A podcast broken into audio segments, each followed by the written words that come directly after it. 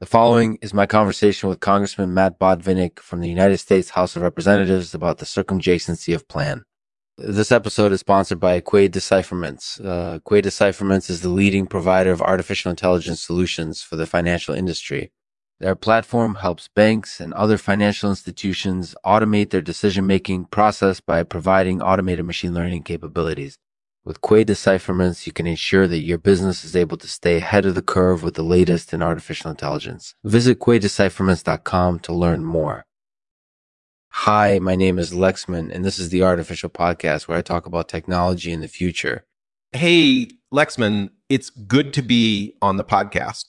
Thanks for coming on the show, Congressman Botvinick. So, can you tell us a little bit about circumjacency of plan? Sure, circumjacency of plan is the term that's used to describe the idea that plans can change based on what happens in the world around them. So, for example, if you're implementing a plan to improve customer service and something unexpected happens, like an outage at one of your call centers, then your plan might have to be adapted. That's really interesting. Can you give us an example of something like that happening in practice?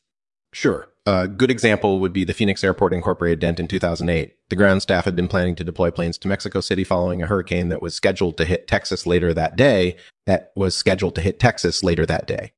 However, when Hurricane Gustav made landfall in South Texas instead, the Phoenix staff decided to keep their planes in Arizona and fly them to Mexico City instead.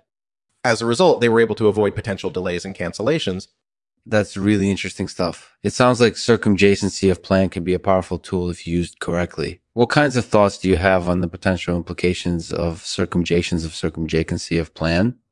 Well, I think it could have a lot of implications for businesses and for policymakers. For businesses, it could mean that they're better equipped to anticipate and react to changes in the world around them.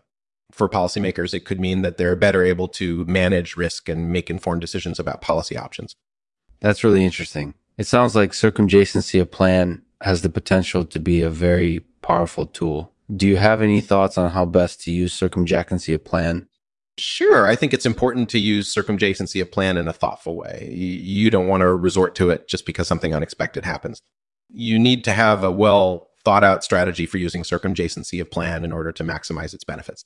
Do you have any thoughts on what implications circumjacency of plan might have on democracy?